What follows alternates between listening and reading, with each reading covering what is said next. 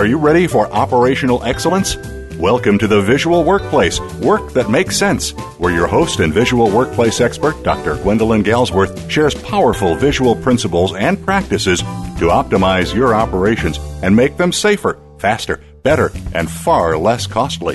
The Visual Workplace. You can't get to excellence without it. Now, here's Dr. Gwendolyn Galsworth. Welcome. Welcome. Hi. This is Gwendolyn Galsworth, your host on this, our weekly radio show, where we talk about and celebrate workplace visuality, letting the workplace speak. I'm so glad that you found time to tune in. I know how busy your day is.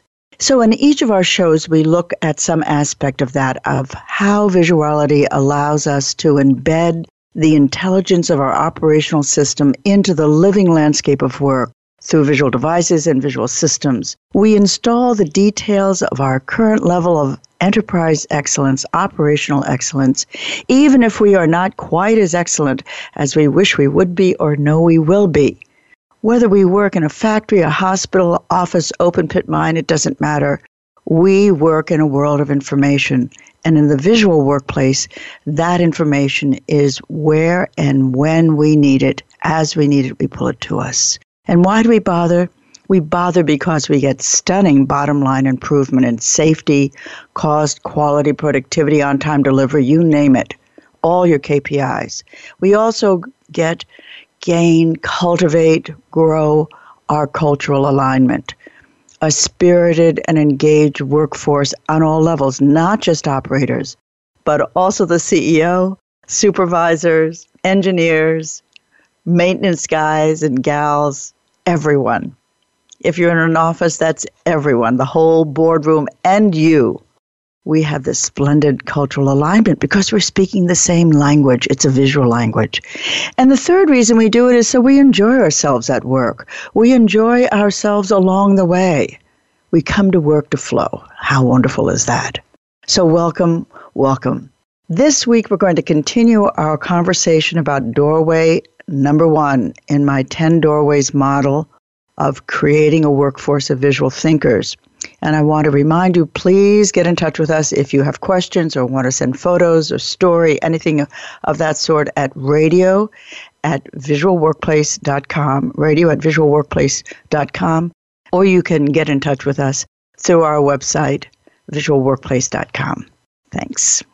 So, we were at doorway number one, wholly owned, if you recall, by Value Add Associates. Value Add Associates or hourly workers, if you're working in a factory, Value Add Associates, that means folks who are adding value to the process directly in an office, in healthcare, in a factory. Value Add Associates own this doorway. They own the doorway and they own the language that comes out of it. The notion of ownership might be a little bit weird or rare to you. It might be an unusual thought that anyone would own an invisible doorway or own a language of work. But this is fundamental to this model of this paradigm of workplace visuality. In visuality, ownership means two things. First, you have a real and present need for the kind of information that doorway targets. In the case of doorway one, we're targeting the visual where. We're targeting the chronic information deficits that keep me from doing my work, that keep me from adding value. Me. Hmm? That's the first. The second part of ownership is that I get to invent the language. I get to invent, with my colleagues, the language of visual answers. If this isn't copycat from another company, this isn't cookie cutter out of a book. This is truly the cultivation of language. This is finding our information deficits. And do you remember the questions we talked about, the two driving questions, talked about on the first and second show? And that is my need to know. I'm going to get an answer and I'm going to turn that answer into a visual device. I'm creating language. I'm creating the vocabulary. My need to share. What do I need to what do I need to share that I know that other people need to know in order for them to do their work? I'm going to turn those answers into visual devices and add to the vocabulary, add to the language. The need to know, the need to share. I'm going to clarify that so that it, it comes back to your memory. The need to know is what do I need to know right now that I don't know in order to do my work? That is a question. I'm going to find the answer, whether it is where are my pliers, where are the supplies, what am I supposed to do next, and next, what are the specs, where's the material, my need to know. And I'm going to put that answer in my corner of the world, my work area, so that I can pull that answer when and as I need it. That's what's going to give me the sense of control and also the sense of rest inside of me, the sense of psychic safety and of course physical safety as well. So that's the first driving question. That's very, very important to anybody who works. And that need to know varies depending on your organizational function. If you're an operator, if you're a machinist, if you're a secretary, if you're a boardroom person, if you're a CEO, supervisor, head of engineering, those needs to know vary. Those are missing answers. Those are chronic questions, and I'm going to populate my area with the answers through visual devices. I'm going to create that language. The other question what do I need to share? What do I know that other people need to know that I need to share so that they can do their work more quickly, more completely, more safely, mm? better? And I share those answers through visuality as well. I create a visual language that serves others. Be careful. What I just described to you is not methodology, it's conceptual. These are principles of visuality the principle of need to know, the principle of need to share. And now we're talking about doorway one. And that doorway one owns the need to know and need to share on the level of value add. And fundamentally, when you're on the value add level, especially in factories, especially in open pit mines, especially in utilities, especially in healthcare, your need to know question is where. And so we describe doorway one as the domain of the visual where. You may know this as 5S. I've always found that descriptor 5S to be a shorthand that is a little bit too short. First of all, it describes a process and not an outcome. It's really, really hard to get motivated by creating, doing and redoing and creating and recreating a process rather than an outcome. More about that later. But 5S is an opportunity to establish the visual where, but it is usually not completely done. So, we're going to talk about doorway number one. We're going to pick up our conversation from our last show where I talked about the Japanese approach, which was which is extremely mature and has a very narrow focus. That narrow focus was safety, cleanliness and order in order to support quality. And it has morphed into, over the last 30 years, into something much more elaborate and I think not as effective. I was recalling for you, for you something that you know that the Japanese culture is very different than our own. The Japanese culture fosters working together. That means doing 5S together, fostering a sense of higher purpose and beauty and strength and service and contribution. Remember some of the homilies. A single arrow is e- easily broken, but not ten in a bundle or individually we are one drop, together we are the ocean. There is this theme about human fulfillment through work that is very common. That is a natural part of the Japanese social psyche. And remember our four friends, how different they are elephant, monkey, rabbit, bird, in that order.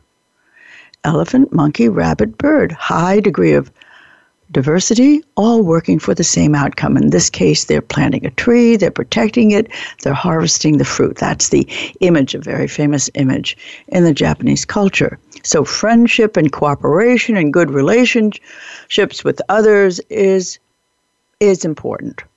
there's a high premium put on that. And you know what? We're different.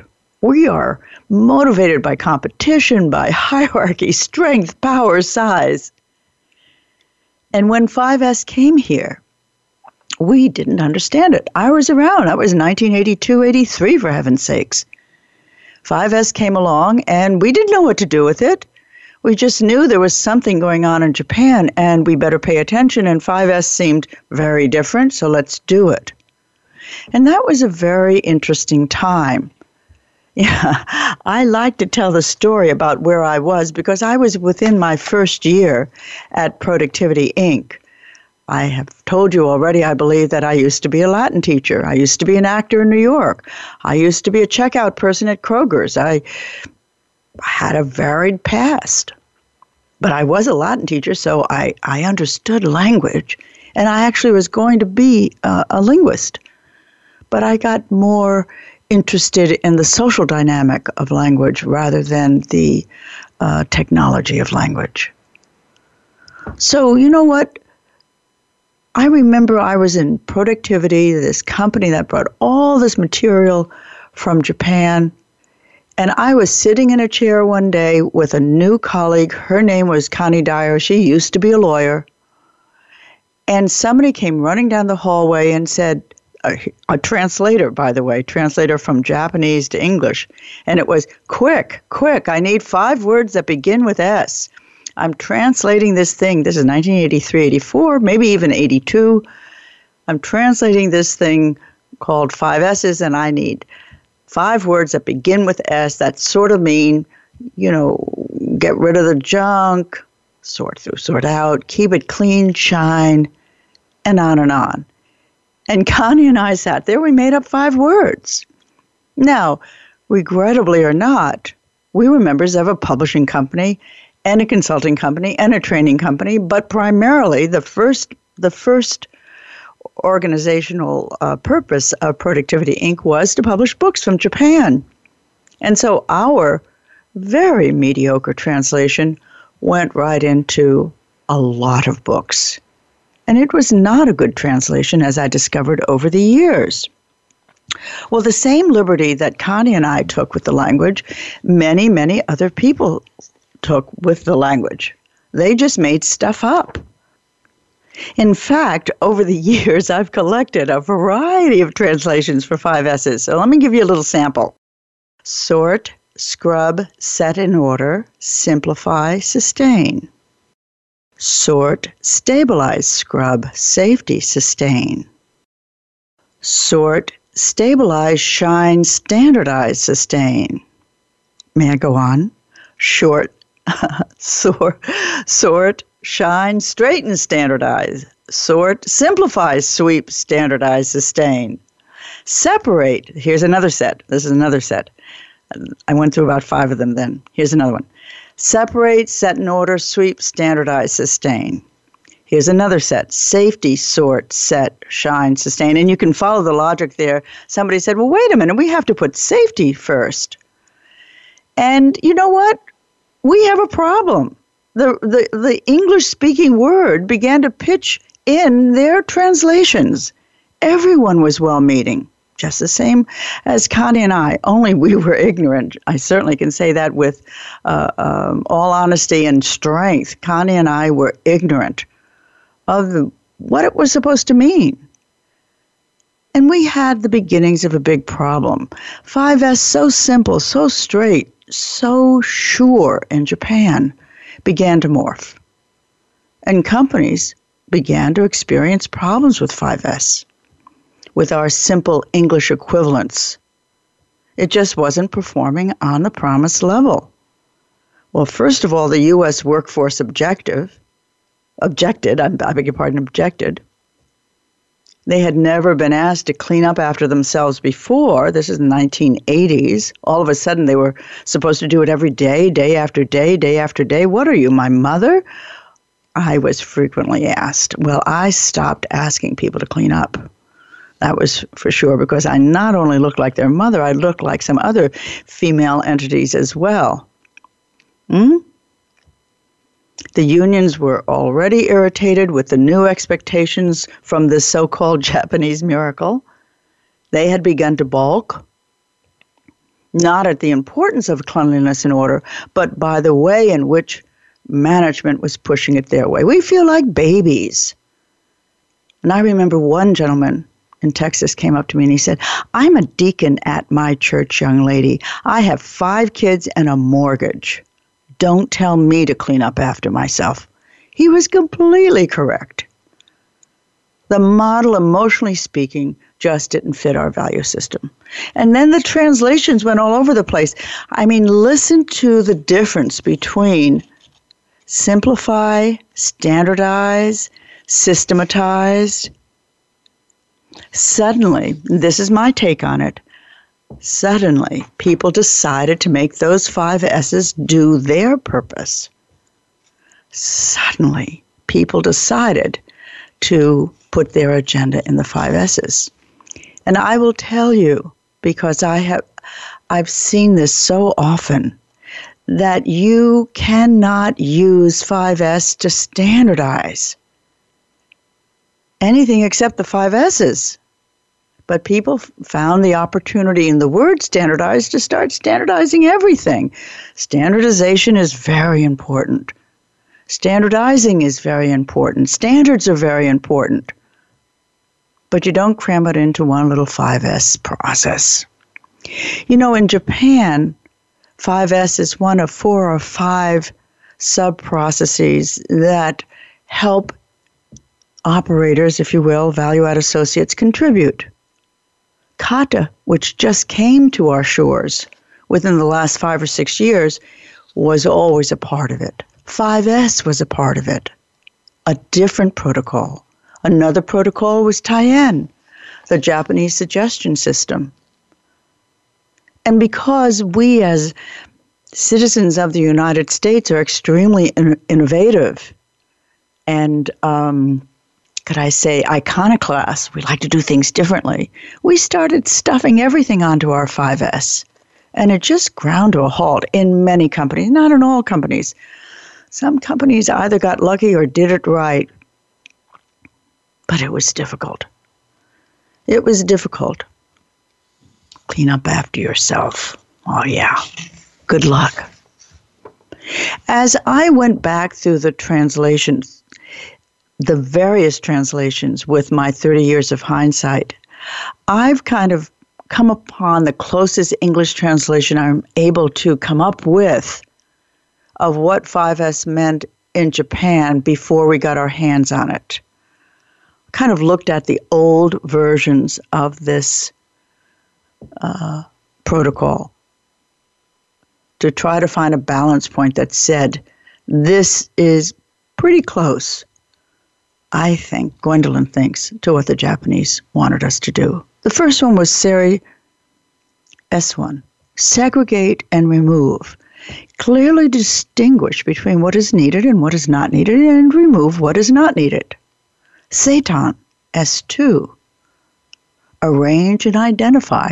Arrange needed items so they can be found quickly by anyone and identify them, which basically meant at the time stick a label on them. I have a different attitude today, I want to quickly say about identify, but that's because it's been evolving for me for the last 30 years. S3, Seiso. Clean up daily. Create a spotless work area. S4, Seiketsu. Adhere to the first three S's for safety's sake. Be regular about cleanup activities. Make them specific and easy to perform so safety is maintained. Can you see how someone might turn it into the shorthand of standardize, but get away from its true meaning, its genuine, its authentic meaning, and how standardized can be, could become a galloping herd of horses going fast, but maybe not in the right direction and maybe not under control, maybe with a lot of emphasis on standardize and maybe not that much on the fundamental activity. Hmm? S4. S5, Shitsuke. Develop the habit. Develop the habit of compliance. Promote your commitment to a safe, high performance workplace so it stays that way. And one can see quite naturally how, out of Shitsuke, develop the habit of compliance, the audit comes. The audit is the perfect tool. If we're trying to develop the habit of compliance, let's use a compliance protocol. Compliance is audit, audit is compliance. Let's make sure you're doing it repetitively, reliably, the same way. There's not a lot of room there for invention, creativity, the satisfaction of contributing something new, but the Japanese had the Teian suggestion system. I meant the gentleman who, in the second year in a row, this was at Okidata, the second year in a row, in a row, had won the uh, award for the most implemented improvement ideas throughout Japan. One year he did 13,000. The year that I met him, he did 14,000. 14,000 implemented ideas in one year. He told me about it. He said, "Yes, every I think about this all day and when I go home, my wife has my my dinner ready and after dinner I dictate her to her all the ideas that I've had, and she'll write them down properly in the form. The next day, he comes in with a whole bundle. What fun!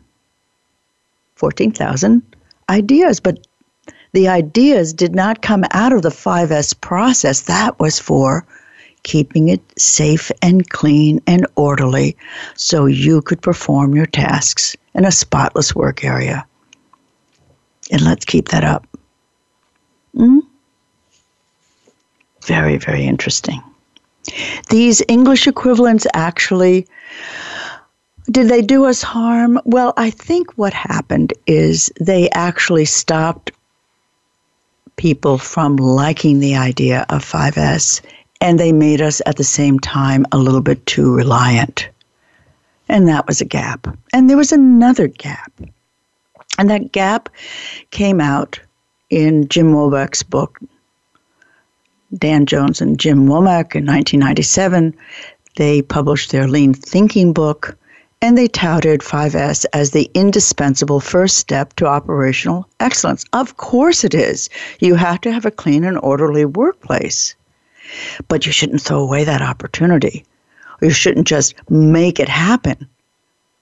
What I want to promote to you, for you to think about, is to actually use the process of making the workplace make sense, clean, and orderly as a process of inventiveness, creativity, contribution. But you'll have to make some adjustments in the Japanese model in order to do that. I prefer that than forcing people to do the same thing day after day, day, day after day. I'm talking about American people, people in the United States. And I would also say people in the Americas, because a more rambunctious group of people you will never meet than the Canadians. And my experience with the Mexican society, with Mexi- people in Mexico, is that they're full of ideas and they could hardly wait to manifest them. This is very much a part of the Western psyche. Difference and enjoying that difference. 5S cannot, from Japan, solve our employee indifference problem. If you do not have a, motiv- a motivated, spirited, and engaged workforce, 5S is not going to be a solution maker for you. It isn't built that way. However, I will say the modifications that I've made does exactly that. Get you marvelous outcomes and marvelously engaged employees. But let's go back to the gap about the audit. There are a lot of companies that run their 5S through audits, and people take a certain amount of pride in getting high marks, all fives, all tens. It's usually all fives. But where do you go from there? Now, the audit, as I said before, really fits the Japanese psyche. Learn the rules, follow the rules, check the rules, do this with precision, pursue perfection. Mm-hmm. And a list, a 6S, a 5S checklist. Do this, do that, do this, do that. This is what we mean. But there are three fundamental problems for the West with the 5S audit. The first problem is that it's an audit.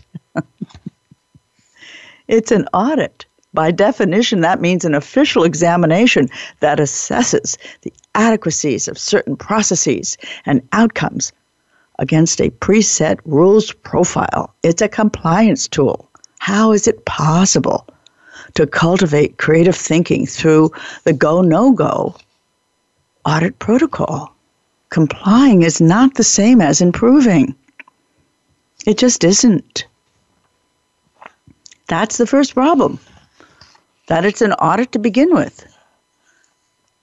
The second problem, if I may call it that, most U.S. companies that deploy 5S do so incompletely anyway. And so auditing the result is questionable. You know as well as I that most companies stop at neatless, neat, neatness, I beg your pardon, neatness, cleanliness, and order. S1, S2, S3, if you want to translate it. S1 sort, S2 shine, S3 set in order. And as a result, most 5S audits in the US assess compliance against only those three and stop there. Why? Well, because we don't examine what we don't understand, and people don't understand how to mine the visual opportunity in 5S, and therefore they don't audit for it. They audit for labels and lines. But that's not visuality. That's not the visual where, labels and lines. The language that I've developed for that, and I like it a lot, is borders and addresses because borders function. Lines are arithmetic. They're simply the connecting point between two dots, between two points. They connect two points. That's what a line does. A label the same thing, it's so highly generic. So that's a problem as well. We audit but we also don't implement completely. So we just audit what we know and we leave the rest alone. And what kind of an audit is that? And the third problem is that U.S. companies that do deploy 5S by the book have an auditable, an auditable, an auditable event, but only that. They use Japan's 5S audit or their own 5S audit as a compliance construct, focused, systematic, rule based, and it works. But when they seek, and I know I'm talking about some of you, if you're having success, keep going, keep doing it. Congratulations. Tell me about it. I'd love to know. And I know that many companies are successful, but if you're not, doing so well, if you're struggling, if you're wondering why the audit is something that is not welcomed or celebrated, it may be because it's really hard to use an audit tool for employee engagement. And if there's no other pro employee framework, you may be attempting to squeeze personal and team growth into a very, very narrow box, the 5S audit, however well meaning you are. Hmm? Even 5S, when it is done well, cannot create a world class cultural outcome. It's just not made for that. if you've been doing it, boy, you've got the secret of the sauce. Tell us how because I've never seen an spirited and engaged workforce coming out of 5S audits, however successful they may be as an audit tool, where people really celebrate their victories and they plow back into their next iteration what they learned from the assessment and they strive for higher levels, more complete levels, spirited and engaged. I haven't seen it. And I'll say to you, I believe that in a very important way, we do not ask pressingly enough what does it mean to be engaged? Not just involved, but engaged. What does it mean to be spirited in your work, in my work, in our work? Hmm? Do we know what that feels like? Do we understand what Ohno meant when he said people don't come to Toyota to work? They come to think? That my primary job is to think, even though I'm just assembling an automobile a Toyota? What is the thinking part? That should be so rich that I celebrate it. And so does Mr. Ohno.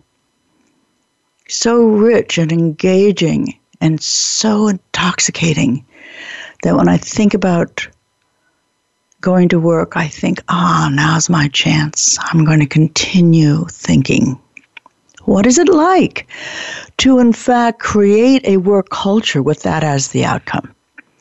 That you describe your work culture as people come to my company, this company, to think and no, they're not software engineers. They're not scientists of the genome. They're scientists of work. What would it be like if that was an outcome that was inspirational, visionary for you? We're going to keep folding and refolding this question because it is one that I'm very interested in, and I think we have a lot to share. But right now, I want to give you a few pointers about helping your 5S just the way it is. So, the Japanese use 5S to establish and maintain a clear, clean, safe, and orderly workplace. Period. Works well in Japan, and it works very, very well in Japanese transplants, but not so well in many other Western companies that aren't transplants. I think that part of the problem is in the language. I think, in fact, we shouldn't be talking about implementing neat and clean and orderly. We shouldn't be thinking of that as a, vic- as a victory. That is a fundamental, and like I said, it's very hard to get adults to clean up after themselves, especially if I'm asking them to do it. They're likely to push back. I like to talk about implementing visuality. I like to talk about creating visual answers to recurrent chronic questions around the where. I like to talk about making the where visual. And for me, within that framework, the cleanup part is done in order to prepare the physical workplace to hold visual information rather than cleaning as an independent outcome. Of course, your workplace needs to be clean. But if you want to link it to the next step, let it be in service to the next step. So we're going to clean, we're going to clean it good. And how about this? We're going to look for ways to never have to clean it again. While we're cleaning, we're actually going to be thinking and inventing and solving. That's the outcome. We're going to do our S2, if in fact that is your S2, shine. Shine the workplace and everything in it. And we're going to make everything shine, but while we're doing that, we're going to look for ways to prevent cleaning. What would happen if you added just that? Don't make it clean to make me happy or your boss, my boss, or God. Don't make it clean to demonstrate to me that you're capable of discipline with all its heavy cultural overlays. Just prepare the physical workplace so it's capable of holding visual information. Information can't stick on dust and grime and grease. Like that, you see? Clean it once. Clean it good. And let's look for ways. Let's prevent dirt. Look for ways to never have to clean it again. Do you remember I told you about the first building block? I spent a lot of time, I think a whole show on it, a few shows back, about eye driven and the importance of the eye. You really must find a way to make, if you're going to proceed with five S's, to make those S's speak to me as the I. I driven. What can I contribute to the process in order to make it better, safer, faster if that's a premium, better quality. What can I do? I love, well, I won't tell you who said this, but here's my favorite definition of discipline. It'll sound like Oprah, but it isn't. This is a legitimate, found in a book definition for discipline. Discipline is remembering what you love. Wow, isn't that amazing? Discipline is remembering what you love. And no, Oprah didn't say it.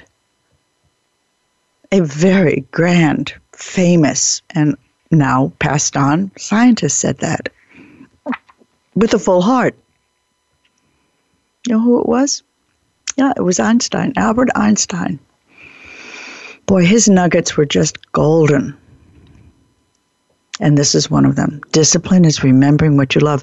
Because if I love it, I'm not going to have to have you beat on me for me to remember to do it or do it well or do it again. I do it because I love it. I'm internally motivated. I'm I driven. So when we get to S, whatever your S is for cleaning, make it meaningful. Let me see I in it. Let me see me in it. Let me make a contribution. And you know what? This S1, get rid of the junk, sort through, sort out. For me, and I'll tell you a story the next time we meet about this. For me, that S is a very dangerous S, sort through, sort out. It seems simple, but you know what? You can get into a heck of a lot of trouble because you're going to ask people to throw out stuff that you call junk and they don't. You're going to use the red tag system. And you're probably going to make the mistake of using it as a voting, a proxy for voting, where the majority rules. And whatever the fate of the item that we're going to throw out, we'll have to agree upon it and people are going to vote to throw something out that's really important to me. S1, sort through, sort out. The mistake that companies make in moving too quickly to voting or to teams when they use red tagging as an excuse to jam a team in place so that there are enough people to decide in favor of getting rid of this or that offensive item. Red tagging, you know what that is. Red is for get rid of it, green is for keep it, and then you have this yellow in between that is, gee, I'm not sure. I'm not sure yet. There's books, there are books and books and books written on the tagging system. But be careful. Be careful because you know what? I can say it this way.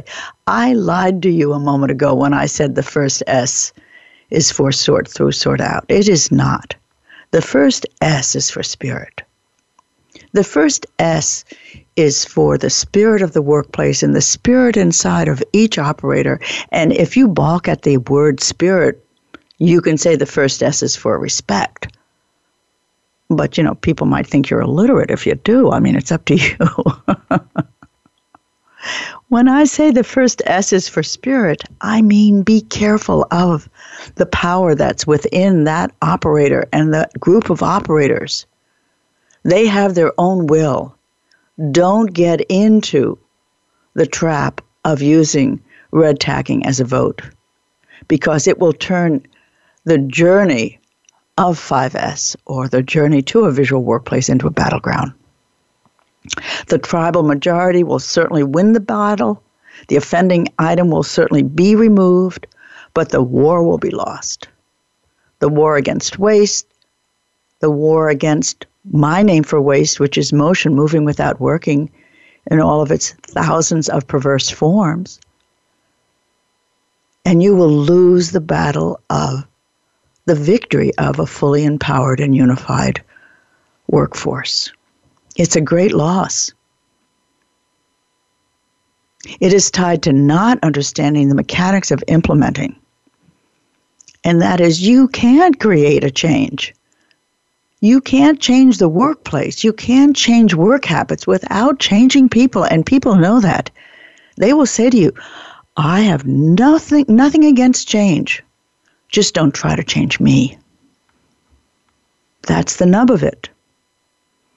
And so at the very beginning of this journey, when you're doing your 5S, you really do have to be extra special careful to respect that individual.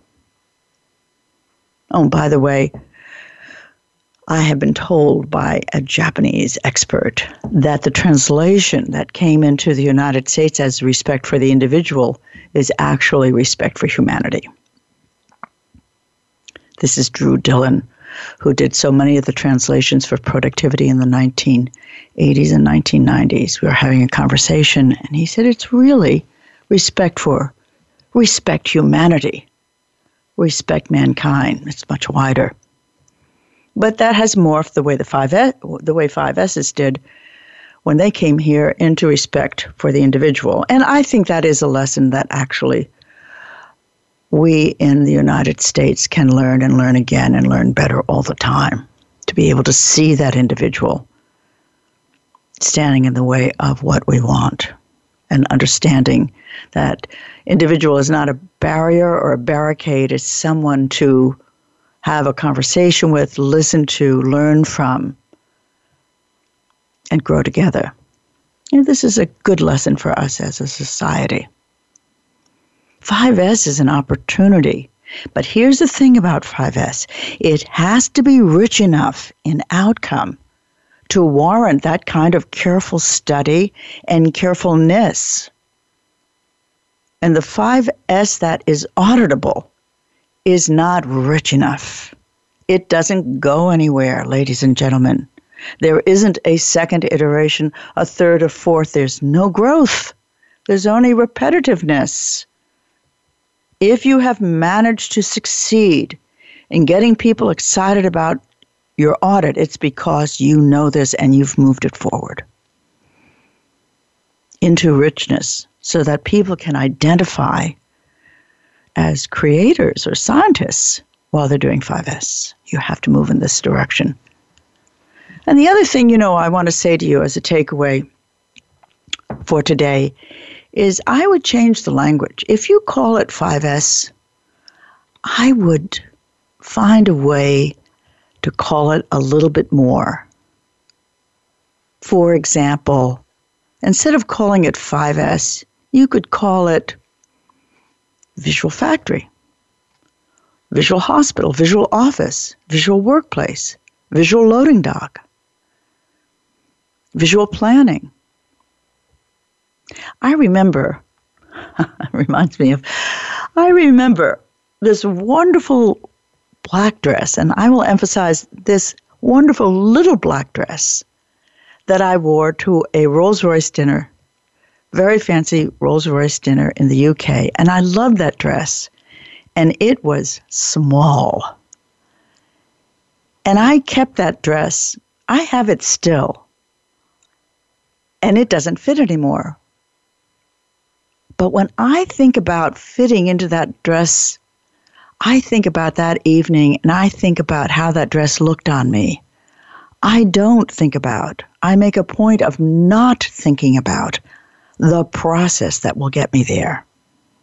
The exercise, the cottage cheese, the daily exercise, the cottage cheese and fruit that I will have to eat for a very long time. I don't think about the process, I think about my visionary outcome.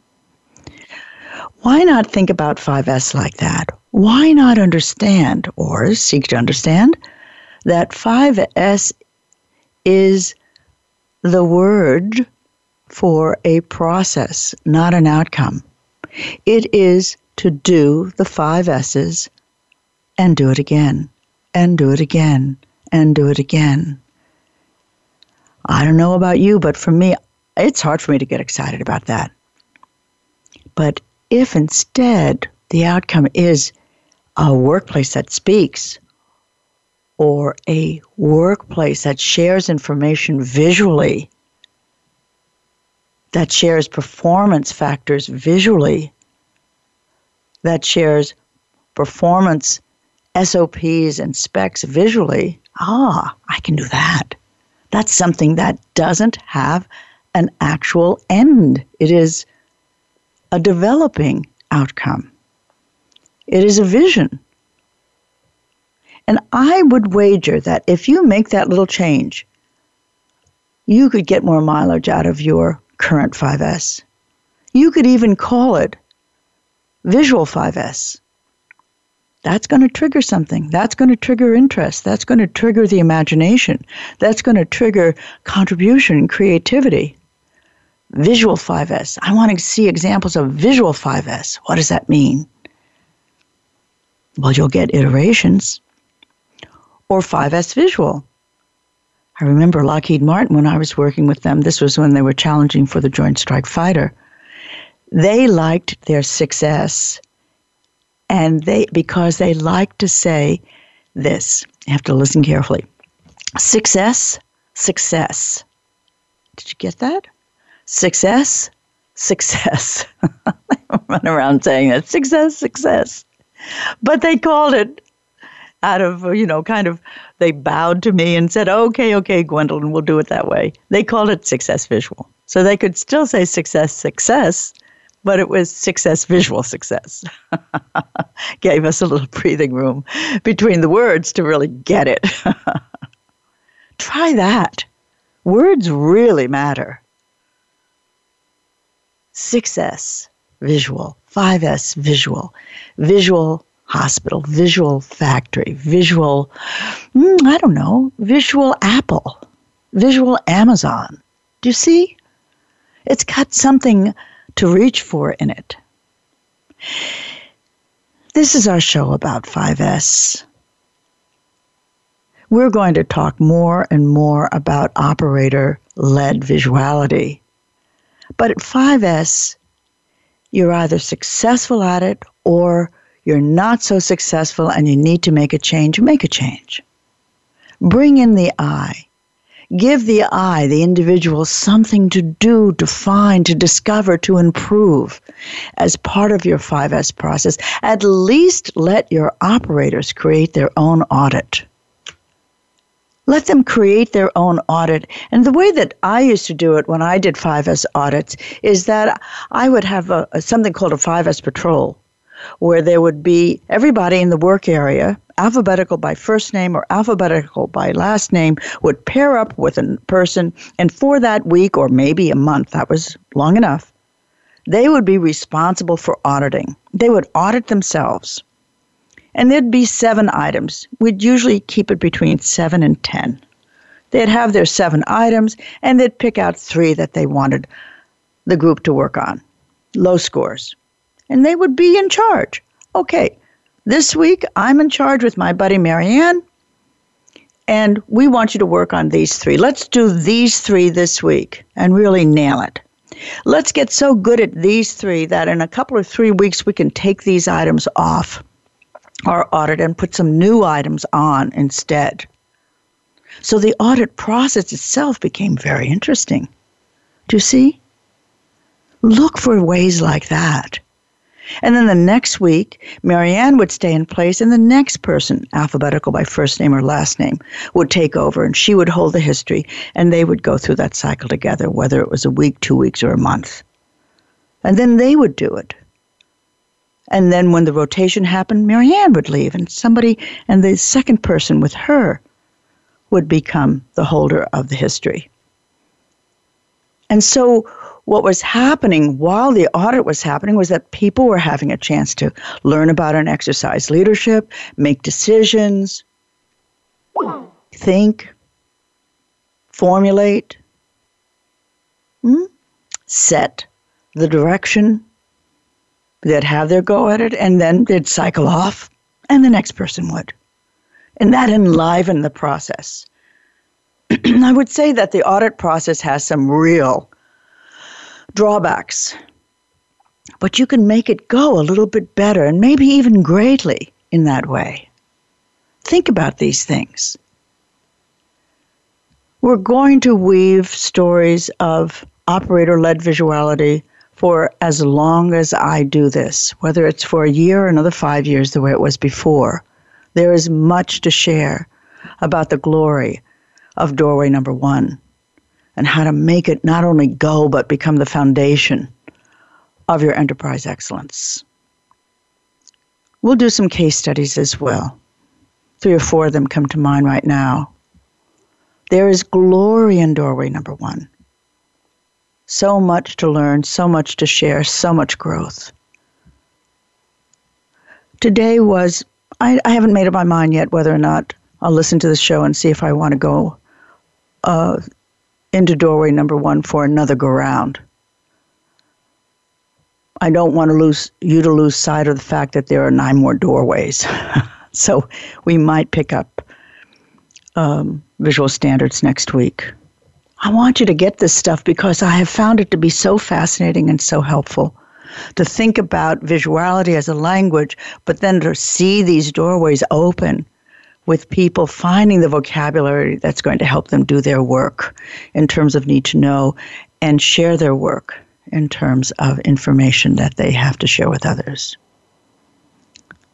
This is what the visual workplace is about. It's about creating this very rich language of enterprise excellence, visual enterprise excellence.